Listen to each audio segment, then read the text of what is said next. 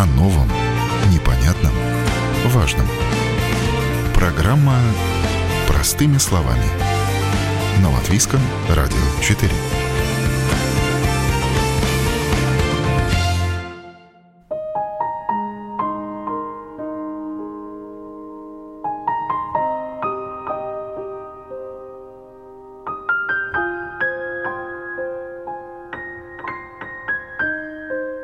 Так устроена природа, что все мы рождаемся и все умираем. Кто-то уходит раньше, кто-то позже, но мы смертны и ничего с этим не поделаешь. Как организовать похороны и как вести себя, когда умер близкий человек? Эмоционально тяжелый разговор нам сегодня предстоит. Все понимаю, но об этом тоже нужно говорить. Это важно, это жизнь. Вы слушаете программу «Простыми словами». С вами я, Яна Ермакова. Ставьте лайк, подписывайтесь на нас в социальных сетях и давайте начинать эту непростую тему.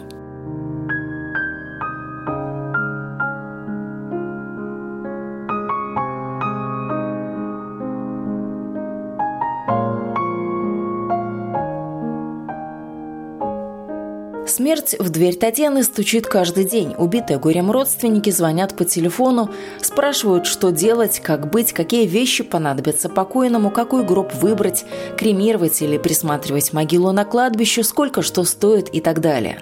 Татьяна – агент похоронного бюро «Латвир». Тем, кто столкнулся с утратой, она, как по инструкции, медленно, спокойно и очень деликатно отвечает на все вопросы. Каждого утешает как близкого родственника и как может помогать справиться с непростой ситуацией.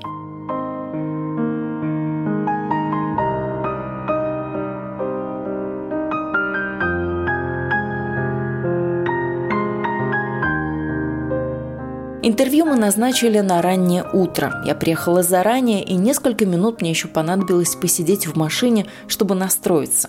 Переступить порог похоронного агентства, как оказалось, не так-то просто.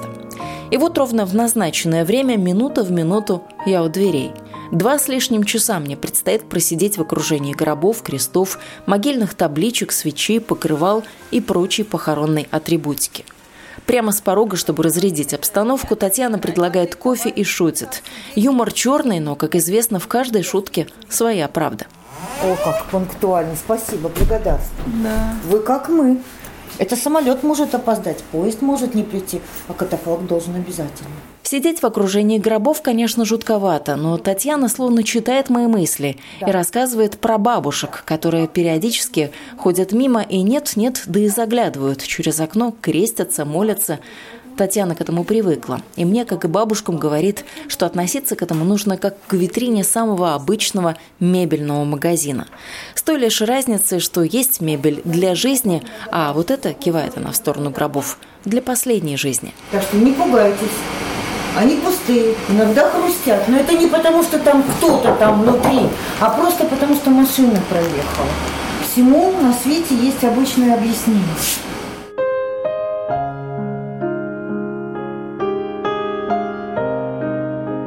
Смерть – это всегда не вовремя и всегда застает близких врасплох, какой бы ни была ситуация. Шок, эмоциональное потрясение, горе. В первые минуты после случившегося сложно собраться с мыслями. Но время не ждет, и почти сразу же придется брать себя в руки, действовать, звонить ответственным службам и начинать оформлять документы. Служба, в которую нужно позвонить, зависит от того, где и по какой причине человек скончался. Ну, скажем, если это в больнице, человеку по телефону сообщили, да, ну, может, человек как-то более спокойно отнесется, да, потому что он уже чувствует, что там медики уже что-то начинают делать, да. А если вот человек один на один дома, в квартире сталкивается с этим, да, даже если там пожилой родственник долго болел и все, мы люди, у нас все равно в душе надежда. Это не со мной, это не сегодня. Да, оно случится, но не сегодня. И когда приходит смерть, вы можете готовиться, подготавливаться, настраиваться. Это все равно человек к этому никогда не готов. Никогда. И вот тут, наверное, первое, что, наверное, нужно начать с того, что этому бедному родственнику, который вот в беде один на один, глаза в глаза, и он не знает, что делать. Начинает хвататься за телефон. Звонит там служба спасения, пожарные, скорая помощь и все. Но не все это нужно делать. Это просто, вот такая паническая реакция. Делать хоть что-нибудь, да? Может быть, сначала просто сесть и подумать спокойно. Подышать, сосчитать до 10 или до 20, а может и до 100, кому как надо. И начать спокойно делать.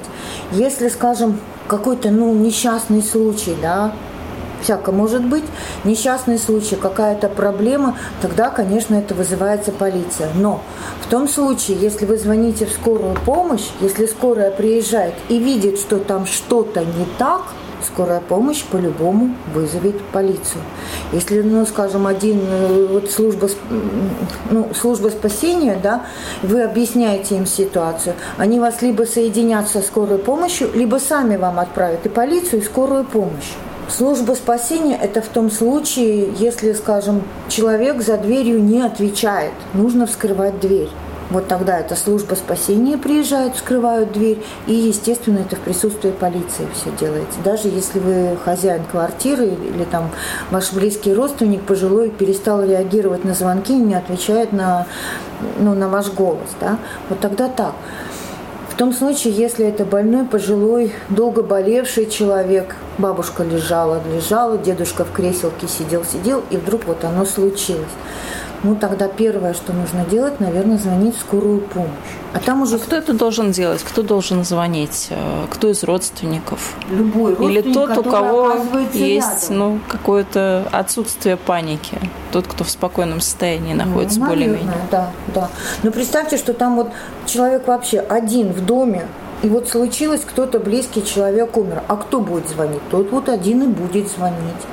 Просто чтобы не было этой страшной паники, самому до инфаркта не дойти, надо собраться, я говорю, сосчитать до 10, а кому-то до 100, и начинать спокойно, тихо включить голову и начинать звонить. Звоним сначала в скорую помощь, а скорая там уже разберется. В том случае, если, скажем, человек долго-долго болел, обязательно нужно поставить в известность семейного доктора, у которого этот пациент наблюдался. И потом уже тогда нам звонят. А что нужно сделать до того, как кто-то приедет? Нужно подготовить какие-то документы этого человека. Паспорт умершего человека обязательно. Свои документы какие-то, да, потому что люди забывают свои персональные коды, да, и зарегистрировать нужно человека, написать это заявление на вывоз в МОРТ. Но это про нас. Хотя про полицию то же самое. Любая официальная организация, это будь скорая помощь, будь служба спасения, да, они все равно попросят документы. Могут люди забыть, что у них в сумке лежит или где-то там на полочке лежит их паспорт, да. Посмотреть, приготовить свой паспорт и паспорт умершего человека. Сколько звонков к вам поступает? Вы уже третья компания, к которой я обращаюсь за такими комментариями. И предыдущие два агентства мне сказали, что у нас очень много работы, мы просто не можем вам физически уделить время. Действительно так все у нас непросто. У нас ситуация сложная, конечно, но не настолько, что нельзя уделить кому-то время. Мы же нашли, хотя мы маленькая компания, и вы видите, кроме меня в офисе никого нет. Иногда у нас бывает такое, что я на работу прихожу, и приходит здесь по соседству, ведь люди проходят, они видят вывеску, что это похоронное агентство. Кому-то нужно просто, как мы с вами сейчас разговариваем, кому-то точно так же надо рассказать. Значит, надо найти время для такого человека. Просто сидим и разговариваем. А пожилые люди заходят, спрашивают, а сколько вообще на похороны нужно? Потому что у пожилых людей, у них есть еще такое, нужно скопить на свою смерть, на свою старость. Да. И особенно, когда сейчас такое сложное материальное положение сложное, да, пожилые люди, они стараются, чтобы что-то скопить, но, по крайней мере, они должны знать, что их ждет, сколько все это дело стоит, да. Выделяются похоронные пособия, какая-то доплата, может быть. Естественно, когда там родные, близкие, дети, внуки, там по-семейному можно собрать какие-то деньги в семье, и семья может доплатить. А когда одинокие пенсионеры, ему приходится рассчитывать только на похоронное пособие, которого, к сожалению, на похороны сейчас не хватит. Это должна быть очень большая пенсия, чтобы хватило. Но этих маленьких, средних не хватит. Поэтому пенсионеры, они же у нас как курочки по зернышку клюют. Они собирают, и что-то у них всегда, есть такое, что чем они могут, не они, а их родные и близкие. Иногда обращаются социальные работники, иногда соседи. Люди по-разному живут. У кого-то большая семья, дети, внуки и все остальное. а у кого-то, может быть, социальный работник и подружка-соседка через стену. Такое тоже бывает. Люди... А цена вопроса, она какова? Из чего она складывается? Вот сколько это сегодня? Она может быть очень разная, да. Складывается из кладбищенских расходов, это копка могилы, которую нужно оплатить на кладбище, ну и все остальное. Гроб, катафалк, носчики, может быть, цветы, венки, если, скажем, какие-то родные, близкие есть. Может быть, нужно пригласить священника или музыку, то есть какую-то церемонию организовать. У каждого свои пожелания и, естественно, возможности. Но вилка все равно есть. Вот с чего-то все это начинается. Сколько это? 400 евро? Нет, 400 больше. Нет. Где-то от 800 и выше. Ну, потому что просто около 200 одна копка, ну, кладбищенские расходы. Копка могилы, там, пропуск на территорию кладбища, лопаты, полотенца, еловые лапки на могилу и так далее. Можно ли бесплатно похоронить человека, условно, те же пособия? Бесплатно нет. В этой жизни все платно у нас. И похороны – это тоже платная услуга, да. Но в любом случае каждому полагается похоронное пособие. Каждому, любому человеку, да. Скажем, ну, вот для рижан. Если это пенсионер – 2 пенсии. Если это работающий человек, значит, социальное пособие как налогоплательщику. То же самое пенсионный отдел выделяет. И, скажем... и страховка, наверное, тут тоже нельзя забывать о страховке. Там тоже предусмотрена, да, строчка. Да, да. В страховках тоже, если это предусмотрено. Если это не медицинская страховка, скажем, а вот по такому случаю, да, там тоже предусмотрено. Но там оговаривается, что именно оплачивает или в каких разумных пределах оплачивает. Это не значит, что застраховался и тут сразу... пышно-пышно, с кучей венков, кучей цветов и саркофагом, да. То есть, наверное, там тоже оговаривается какая-то разумная цена. В том случае, скажем, если умирает человек, у которого ни пенсии, ни страховки, такие люди тоже есть. Им полагается социальное пособие от социальной службы. Да, оно маленькое, но, знаете, надо быть людьми. Особенно, когда ты похоронщик, наверное, в любой ситуации надо быть людьми. Да? Да, кто-то может позволить себе дорогой гроб, там, священника и музыку и все остальное, а кому-то может быть просто скромный гроб, да? Но человек должен быть предан земле. Никто... А вот с этим социальным пособием, когда люди обращаются, какие там документы нужно собрать? Достаточно ли будет справок о том, что ты малоимущий, ну, человек был малоимущий при жизни? Там нужна копия заказа, чеки, копия свидетельства о смерти, ну, естественно, свой паспорт, подтверждающий личность заявителя, да.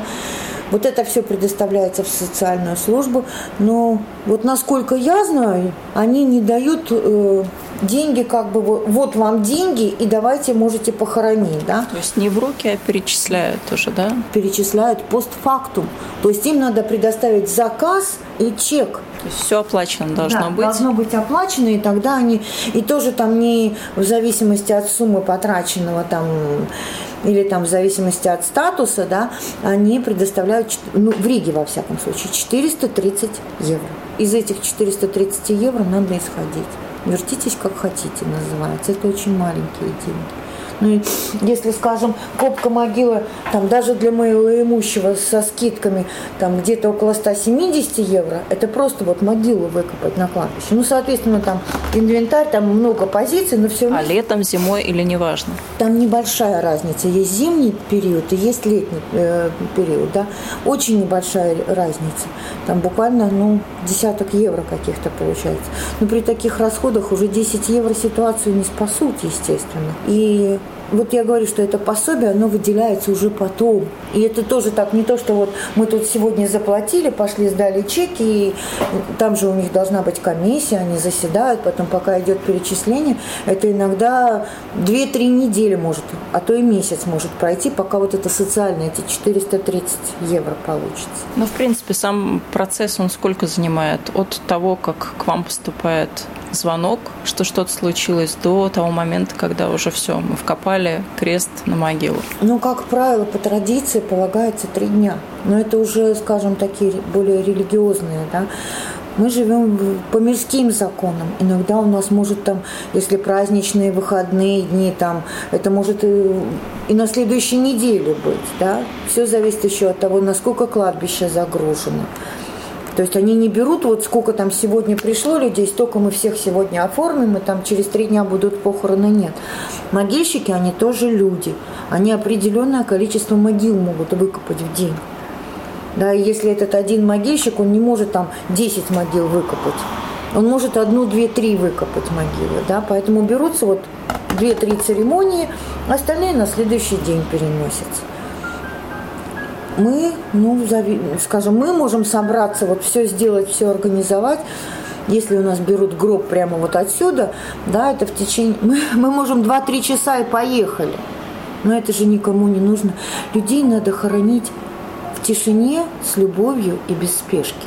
Нельзя спешить.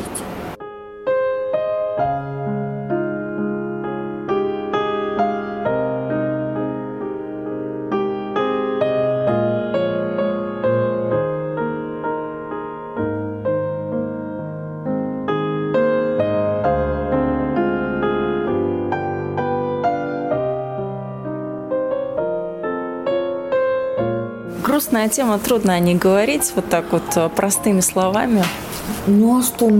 Слова должны быть простые и понятные. Вы же для людей, которые в первую очередь побегут слушать бабушки и дедушки, потому что для них это очень актуальное, да?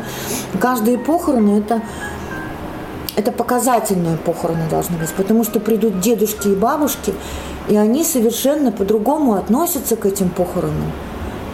Для них это как генеральная репетиция. Знаете, они вот сейчас смотрят своими живыми глазами на то, что их ожидает, как это все будет с ними. Разве не каждый человек так смотрит? Нет. Молодые думают, что это же не со мной, это же вот, бабушка умерла, да, жалко бабушку, бедная бабушка, такая любимая бабушка и все остальное. Но они это не примеряют на себя. А пожилые люди, они все примеряют на себя. И поэтому все должно быть перфектно. Нельзя, чтобы приехал запыленный катафалк, скажем. Нельзя, чтобы там ребята были как-то там, шнурки у них были плохо завязаны, да. То есть должна быть форма, должен быть катафалк, должно быть все сделано. И самое главное, чего мы не можем себе позволить, мы не можем опоздать на секунду. Мы должны приехать заранее, потому что если катафалка нету, вот катафалка с гробом нету там 9:50, люди начинают волноваться, начинают звонить уже, где, что. То есть это у нас самолеты могут задерживаться, автобусы и все остальное. Это не считается. Им можно, катафалку нет. Катафалк должен прийти вовремя. И все должно быть продумано, все должно быть оговорено с родственниками, все должно быть им объяснено. Они должны знать, как это все будет. Вот когда они сидят здесь и все это оформляют, им нужно вот так вот все по позициям, по пунктикам все рассказать. На кладбище они уже как другие люди приходят, да, то есть они знают, что все сделано, и у них вот все внимание на происходящее. Но все должно быть вовремя. Вот не дай бог, если все идет так, как надо, как им сказали, тогда все спокойно. Если что-то идет чуть-чуть не так, приехал катафалк, скажем, в катафалке едут 2 человека, и они начинают волноваться, родственники начинают волноваться, а где же еще 2, кто же гроб понесет? Они все контролируют, они все видят, но они там уже более спокойны и уверены, потому что за них уже подумают, и там уже будет все сделано. А вы едете на кладбище, у вас есть какая-то аптечка с собой? Потому что люди очень по-разному реагируют на какие-то такие события. Во-первых, я всех людей, которые приходят и оформляют, я всегда им говорю: дорогие мои любимые, если вы сердечник, гипертоник, то есть если у вас там какие-то медикаменты, которые вам выписал доктор, и вы их регулярно принимаете, пожалуйста, не забудьте их принять утром. Пожалуйста, возьмите свои сердечные... Мы не медики, мы не имеем права давать таблетку какую-то, да, мы не знаем, как человек отреагирует. Может, у него совершенно другие таблетки семейным доктором выписаны. Поэтому всех предупреждаю и говорю: пожалуйста, свои неотложные таблетки, сердечные там и все остальное, то, что вы каждый день принимаете, положите с собой в сумочку. Обязательно бутылочку воды. У ребят это тоже обязательно есть, но на всякий случай.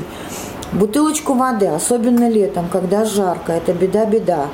Вот. И если там, скажем, люди помоложе стоят, обязательно там, понимаете, ребята будут работать, и у них нет физически времени и возможности подхватить бабушку, которой плохо стало, это все равно будут делать те, кто рядом. Да, мы поможем, да, в каждой машине есть аптечка.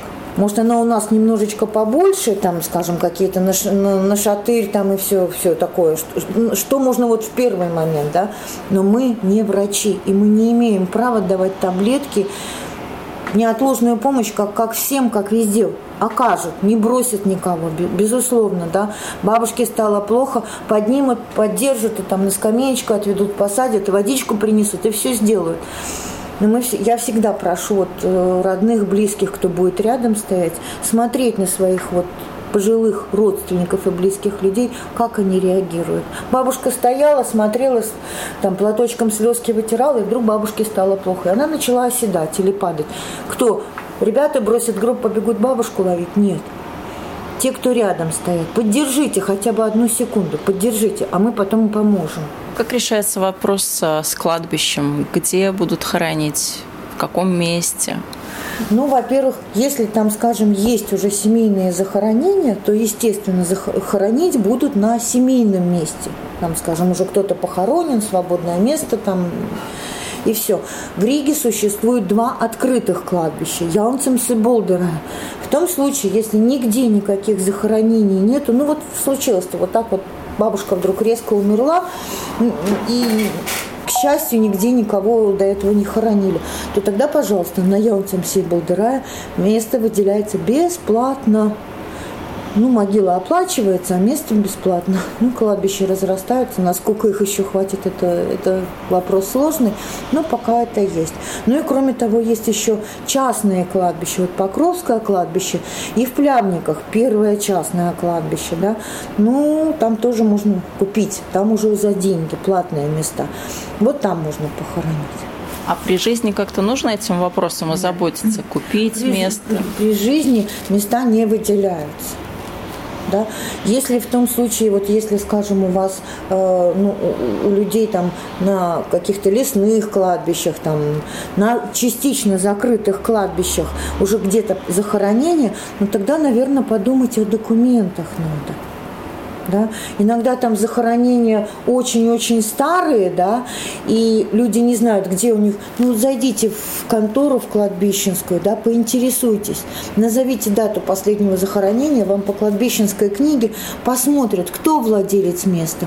Может, этого владельца уже давно нет, может, он живет за границей, а у вас бабушка может уже, не дай бог, умереть, и вы собираетесь там похоронить, а договор заключен на другого человека, и его в доступности нет. Тогда нельзя будет похоронить. Похоронить на частично закрытых кладбищах, на семейных захоронениях может только тот, у кого с кладбищем был подписан договор. Он дает разрешение на захоронение. Сколько находится захоронение на территории кладбища? Там какой-то же есть, наверное, срок.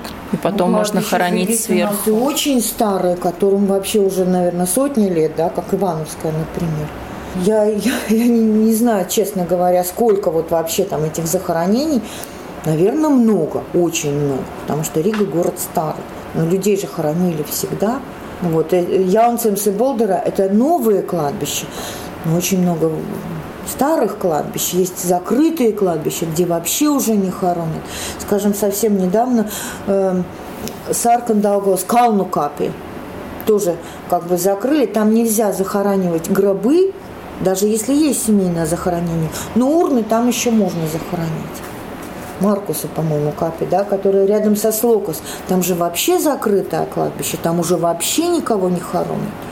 Там кто-то что-то убирает, но это уже не действующее кладбище. Это оно очень старое кладбище. То есть можно не только гроб, но и урну похоронить? Конечно. Даже не можно, а нужно. А куда же ее потом? Стоят урны, это мы из крематория привезли. Это капсула. Урна это, ящичек, куда кладут капсулу. А потом это нужно похоронить на кладбище. Я считала, что колумбарий, то место, где такие вещи хранятся, или не обязательно? Есть не выбор. Вместить все эти капсулы или урны, которых кремируют. Да? Колумбарий – это на лесном кладбище эта стена с ячейками, да? Но их там, видите ли, немного. И все-таки ячейки… Потому что у нас не очень популярно, если можно говорить о популярности такого метода захоронения. Потому что у нас просто не было колумбария. Я уже, больше 20 лет работаю. Вот когда я пришла работать, все рассказывали, как он будет, когда он будет, этот колумбарий. Но вот оно случилось. Но он не сможет вместить все урны. И поэтому урны же здесь кремируют и куда-то увозят на семейные кладбища. Не у всех в Риге кладбища. Даже у многих рижан, скажем, и в Рижском районе, и где-то еще семейные кладбища. Кремируют и увозят урну.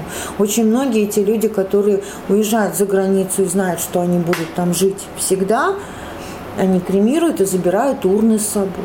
А как это технически оформляется, скажем? Как урна летит в самолете? Как ее транспортировать? Там есть какие-то специальные документы? Да, мы делаем сопроводительные. В крематории дают сопроводительные документы. Кладется в урночку, ставится. Не просто эта капсула, а кладется, да. Дается справка, что там находится прах такого-то, такого-то кремированного человека. И дата кремации. Потом просто берут и везут. А если похоронить, нужно из-за границы тело привезти? Привозят, да, самолетами. Как груз 200, да, идет через Лейдос, через аэропорт, да. Мы тогда получаем этот гроб, и дальше или хоронится, или кремируется, как обычно. Умерший человек. Только транспортировка из-за границы. Едут машины, катафалки едут, забираем, привозим. Документы, естественно, нужно сделать документ с нотариальным заверением, перевод на латышский язык, да, потому что на разных языках, но у нас государственный латышский язык, и поэтому на латышский переводим с нотариальным заверением, и дальше делается все как обычно. На кладбище там резервируется день и время похорон, и люди тогда идут разобраться с местом, с договором, именно уже с латышским со свидетельством о смерти на латышском языке. Это какой-то самолет грузовой, если это самолет, обычный. Или это фура, если это машина, или обычная машина? Машина – это катафалк. Да, в Европе, например, по Евросоюзу требуется, чтобы не просто какой-то там бусик ехал, да, а именно катафалк, спецтранспорт ехал. Самолетом, это обычный самолет, только в грузовом отсеке загружается. Это должен быть гроб, цинк, деревянный ящик, то есть это большой-большой ящик получается, да, и пассажиры могут и не знать, что вместе с их багажом. А откуда вы знаете, что у вас в багаже, кто что везет? Даже просто летит самолет, но это не каждый самолет, потому что, нужно знать размеры этого гроба, уже в упаковке с деревянным ящиком, наружные размеры, да, это все, созваниваемся, скажем, если мы отправляем их за границу, созваниваемся с аэропортом, мы с ними разговариваем, мы все время в контакте, мы делаем цинк, делаем деревянный этот ящик, замеряем размеры, им передаем, и потом везем, сдаем там, где у них склады. Они берут тогда этот гроб, и уже в самолет они везут сами. Я понимаю, что нюансов в вашей профессии очень много. Какие такие случаи были, которые на вашей памяти вы с чем-то не сталкивались, или какие-то очень сложные были? У нас каждый случай особенный. Двух одинаковых не бывает. Даже, скажем, просто новое захоронение на новом кладбище, новое место. Все равно будет все по-другому. Сюда приходят люди, они по-разному разговаривают, они по-разному реагируют, они по-разному соображают в этот момент. Иногда у людей от горя они забывают все.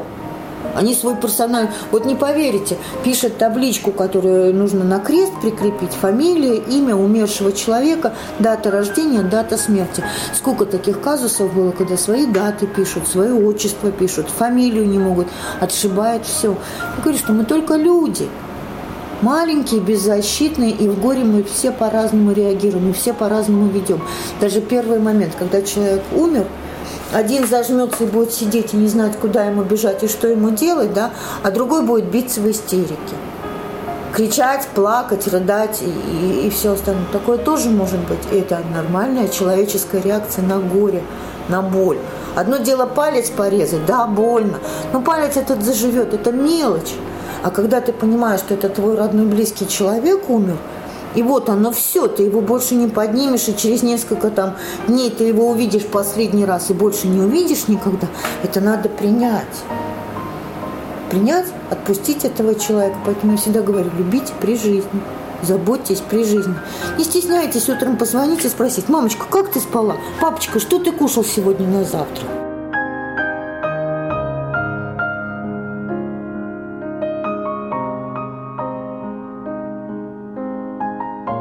И здесь, в нашем разговоре с Татьяной, можно было бы поставить точку, взять телефон, набрать номер и позвонить.